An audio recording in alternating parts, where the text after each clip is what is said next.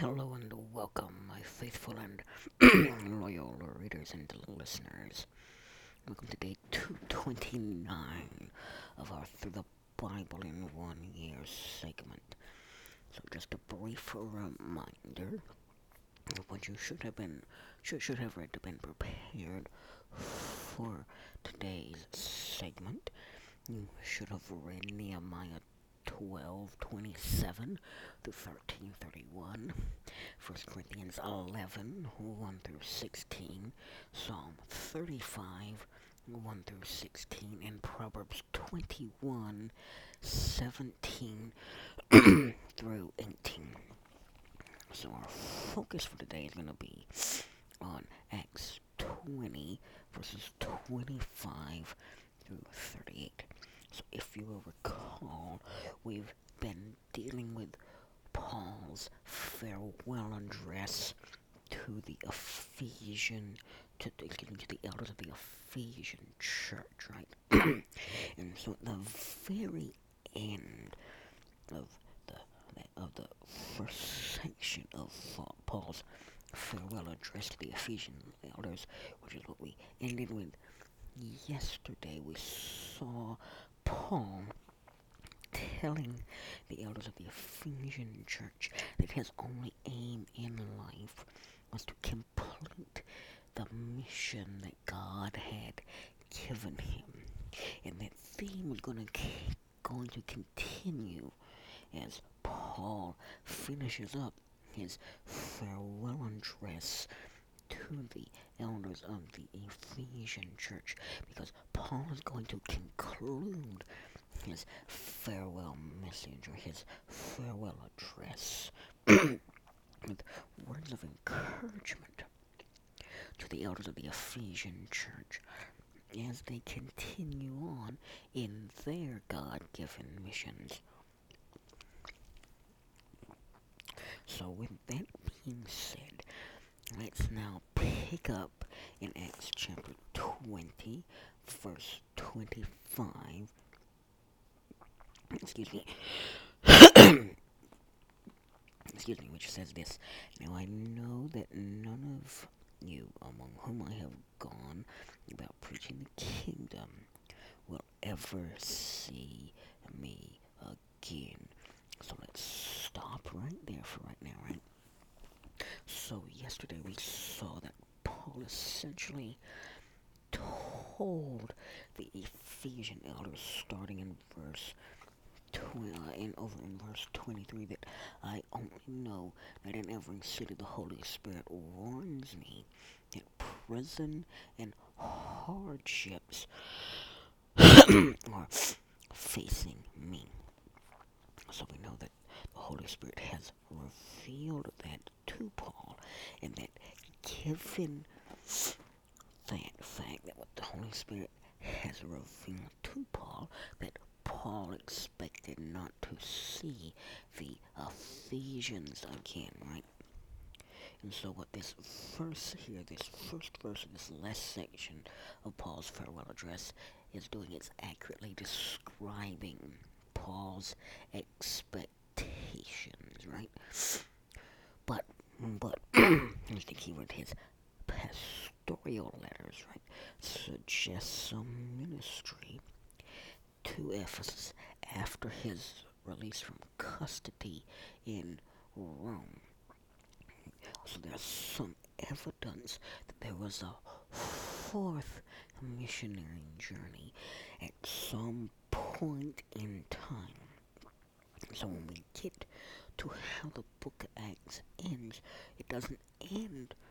I'm going to give you kind of a, a little preview. So the book of Acts doesn't end with Paul being executed. It ends with Paul being in custody in Rome, right?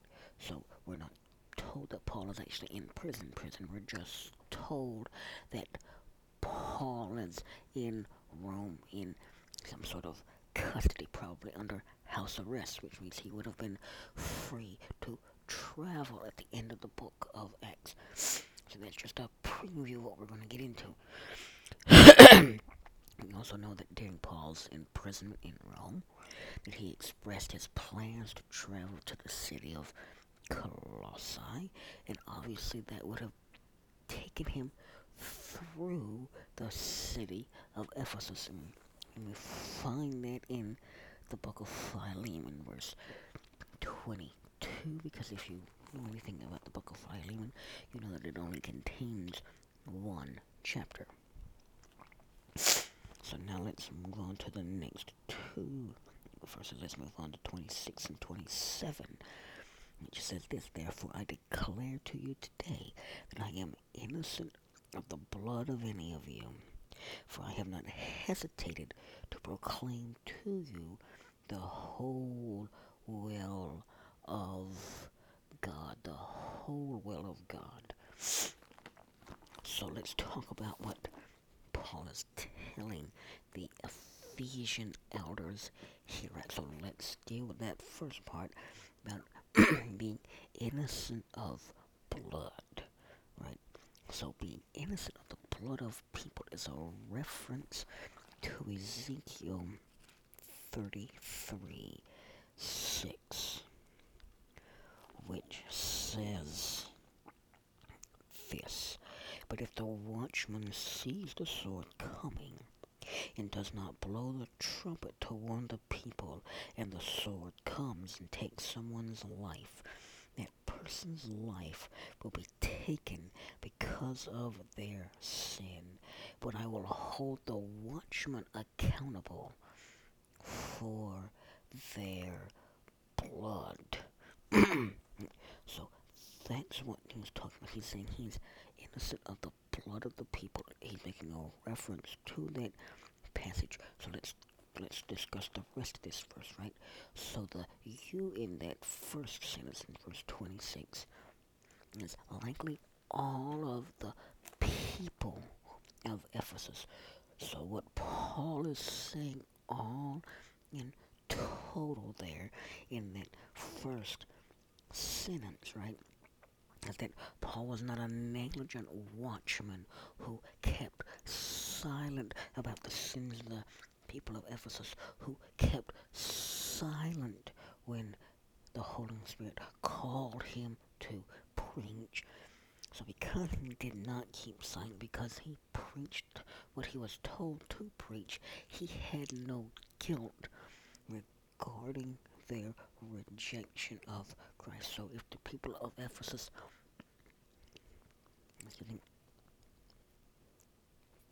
decided to reject Christ, Paul had no guilt over that because he had fulfilled and completed his mission. So we know why he had no guilt, why he thought he had no guilt. So here's why he was innocent, right? So he was innocent. He told the people the whole truth about God's plans. In other words, he was the one, as that passage over in Ezekiel says, was the one who blew the trumpet to warn the people, right? He blew the trumpet to warn the people of their impending spiritual doom because he blew the trumpet whether or not they responded was entirely up to them. Right? So now let's deal with the fact that it he was in of the part that is you, which is all of the people of Ephesus, or all of the people in the province of Asia, right? So let's deal with that, right? So we all know it was physically impossible for Paul to witness to every person in the province of Asia, right? So if it was physically impossible for him to preach the gospel or witness to every person in the province of Asia, right? So how could he then be innocent of the blood of all of the people of the province of Asia, right? So how is that possible? So that is possible because Paul did consistently proclaim the gospel, right, to the region, right? So he consistently proclaimed the gospel to the province of Asia, wherever he went within the province of Asia.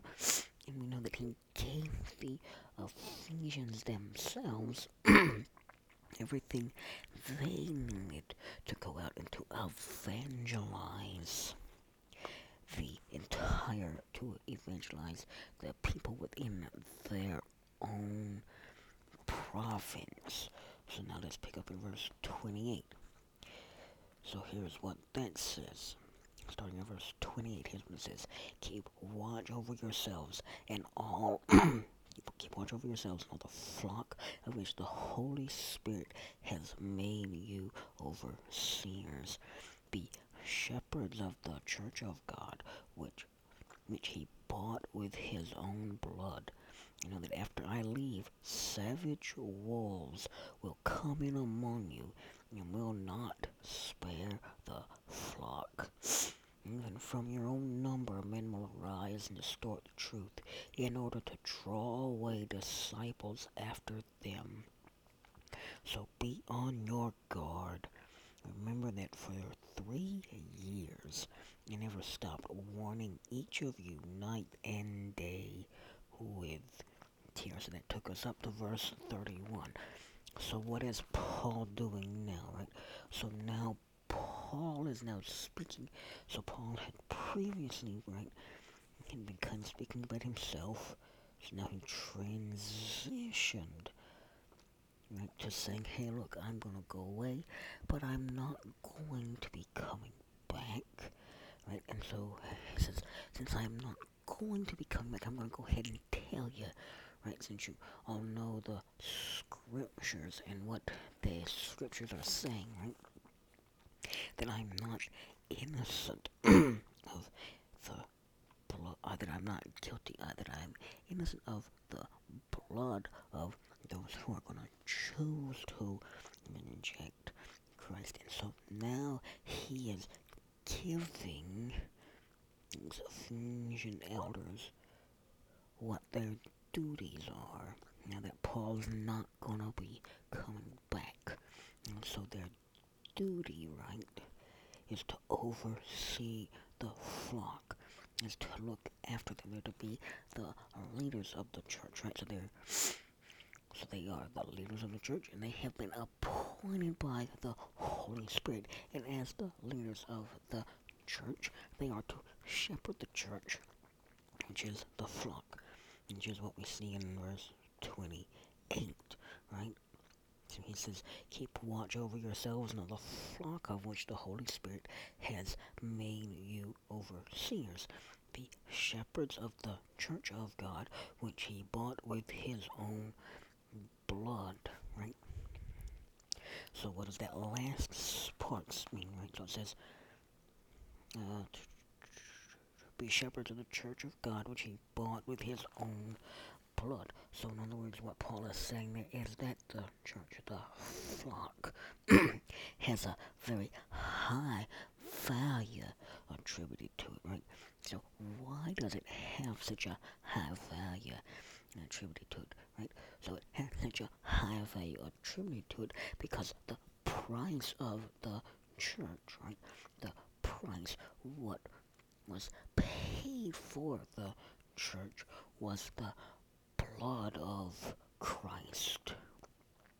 So, because of that, the Ephesians were to guard themselves and the flock from false teachers, right? So that's where we come to verse 29, which says, I know that after I leave, seven wolves will come in among you and will not spare the flock, right?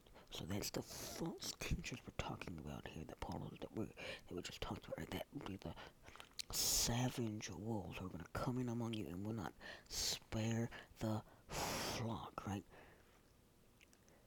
So they're, they're described as being vicious wolves, which is an image that suggests both both the intent and the ferocity of these false teachers, right?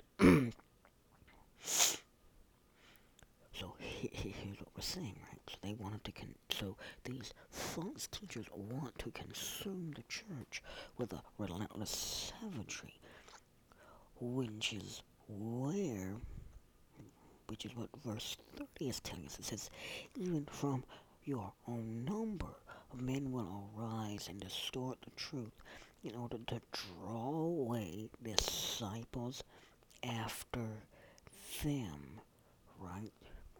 So that's the most chilling part of this entire passage is that Paul is saying there's going to be some who are going to come up from within the church to prey on the flock, to prey on the very people that they are supposed to be overseeing, the very people they're supposed to be guiding, directing, to filling with good things, to being examples for so they can do the right thing, doing the godly thing. But what they're going to do instead is they're going to come in and try to make disciples for themselves while ignoring the fact that they're supposed to be pouring into these people's lives.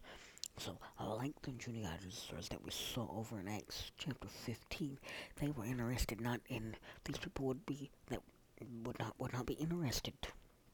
Excuse me, will not be interested in evangelizing the lost, but they'll be more interested in pilfering the church. More interested in pulling out those from the church that they want to be their own followers, of creating their own cults of worship, right? And so we know that well, what Paul predicted here would actually happen, certainly did happen, right? Because we see the after effects of such things chronicled in the letters to Timothy and in the letters of John. So more specifically, we see it over in First Timothy uh, chapter 1, verses 3 through 4, which says this, As I urged you when I went into Macedonia, stay there in Ephesus, so that you may command certain people not to teach false doctrines any longer, or to devote themselves to myths and endless genealogies. Such things promote controversial speculations rather than advancing God's work, which is by faith. So it also comes from Second Timothy.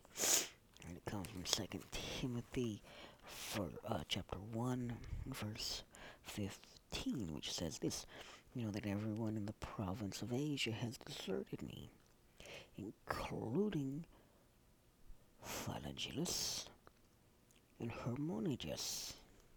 Right? So we also see it in the letters to John, right? So Paul wrote to Timothy about this, and then John wrote entire letters dealing with it. So we see it over in First John chapter 2 verse 19 which says this they went out from us but they did not really belong to us for if they had belonged to us they would have remained with us but their going showed that none of them belonged to us. So then we also see it over in John's second letter, right, the book of Second John, in verse nine, uh, verse nine, excuse me, which says this: Anyone who runs ahead and does not continue in the teaching of Christ does not have God. Whoever continues in the teaching has both the Father and the Son. So both Paul and John knew that false teachers were going to rise up, and they gave warnings to those who were the leaders and the overseers, the elders of various churches, so that they would not fall victim to these false teachers who were not there to help the flock, but were only there to hurt the flock, right? That's why Paul concludes this section by saying, So be on your guard. Remember that for three years I never stopped warning each of you night and day with tears. So now continuing on in verse 32, here's what it says. It says, Now I commit you to God and to the word of his grace, which can build you up and give you an inheritance among all those who are sanctified. I have not coveted anyone's silver or gold or clothing. You yourself know that these hands of mine have supplied my own needs and the needs of my companions. In everything I did, I showed you that by this kind of hard work you must help the weak, remembering the words the Lord Jesus himself said. It is more blessed to give than to receive. More blessed to give than to receive. So that took us up to verse 35. Right? So what Paul is saying here is that God should not be separated from the word of his grace. Right? He is saying that God is active in his word and that through his word he builds up believers. And we should all know by now that Paul deeply believed these truths and that he sought to build up the believers in the city of Ephesus by his exhortations. And at the end of this speech, Paul emphasized the integrity of his ministry, right? He emphasized it. He put a special emphasis on it. He spent a lot of time dealing with the integrity of his ministry, right? So he says that he was neither covetous nor requesting money, right? He says, verse 34, or excuse me, verse 33 says, I have not coveted anyone's silver or gold or clothing. You yourself know that these hands of mine have supplied my own needs and the needs of my companions. In everything I did, I showed you that by this kind of hard work we must help the weak, remembering the words the Lord Jesus himself said, it is more blessed to give than to receive, right? So Paul was neither covetous nor did he request money, even though he was in his within his rights to demand it as just compensation for his preaching, but he didn't ask for it. Instead, what does it say he did? Right? What does it say it is? In verse 34, just as we just read, it says, You yourselves know that these hands of mine have supplied my own needs and the needs of my companions. Paul went out and he worked. He preached and he worked. He was what we would now call bivocational, right? He had to be because he was traveling around all the time. And at this point in time, he wasn't going from a specific mission board or from a specific church that was paying all of his expenses. Paul had to pay a lot of this stuff out of his own pocket. So while he was traveling, he had to work at what his trade was, which was leather work. And so we see at the very end of this section that Paul cites an otherwise unknown saying, right, of Jesus to demonstrate that selfless service is the Lord's will. So what are we talking about? There. So we're talking about it, what verse 35 says. It says, In everything I did, I showed you that by this kind of hard work, we must help the weak, remembering the words the Lord Jesus himself said. It is more blessed to give than to receive, right? So we know that Jesus is recorded to have made similar statements over in Luke's Gospel. Specific, more specifically, Luke chapter 6, verse 38, which says, Luke 6.38 says this, uh, given will be given to you a good measure, pressed down, shaken together, and running over, will be poured into your lap, for with the measure you use, it will be measured to you. So he also made another similar statement over in Acts 11, 9, which says this. So I say to you, ask and it will be given to you. Seek and you will find.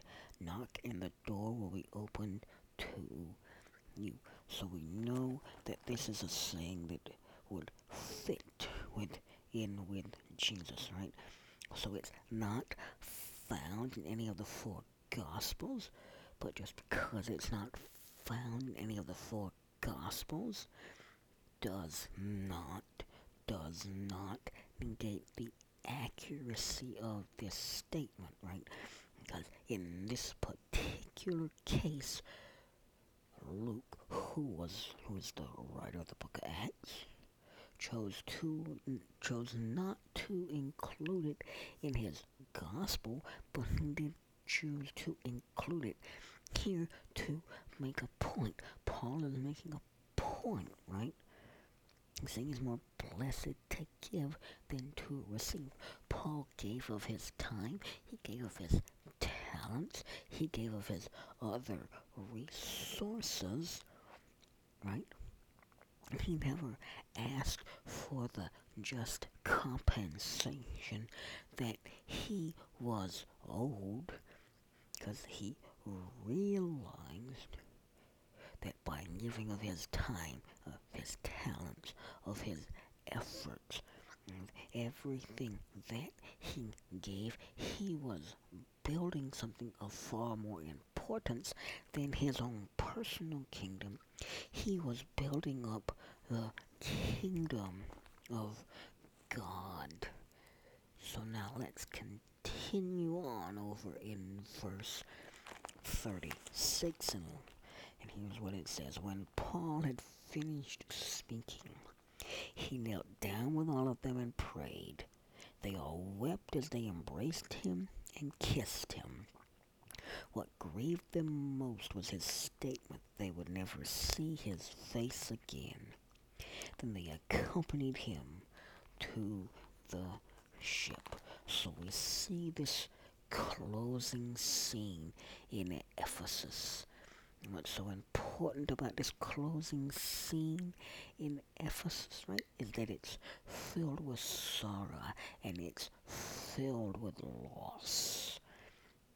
And so when Paul knelt down to, when Paul knelt and when he started to pray, the, uh, the, the elders here, these people who Paul had poured himself into, day after day, week after week, could no longer contain themselves. Why? Because they were no longer to see a man they thought of as their spiritual father. And so what do they do? They covered him in embraces and they showered him with kisses which is what verse 37 says. It says they all wept as they embraced him and kissed him. So these actions that they took show the deep love that these men, these Ephesian elders, had for the Apostle Paul. It's, and it is especially noteworthy that the thing that caused the most distress was not the fact that Paul was leaving. Right? They could have handled the fact that Paul was leaving. Right? What they couldn't handle was the fact that they, that they were not expecting to see Paul again on the earth. Expected to see Paul again, yes, but they only expected to see Paul again when when they had up when they died and got to, and their spirits and their souls went up to heaven. Then they was to get to see Paul again, but they thought they was never ever going to get to see Paul again on earth, right? Which is how this this speech, this section of Paul's farewell address ends, right?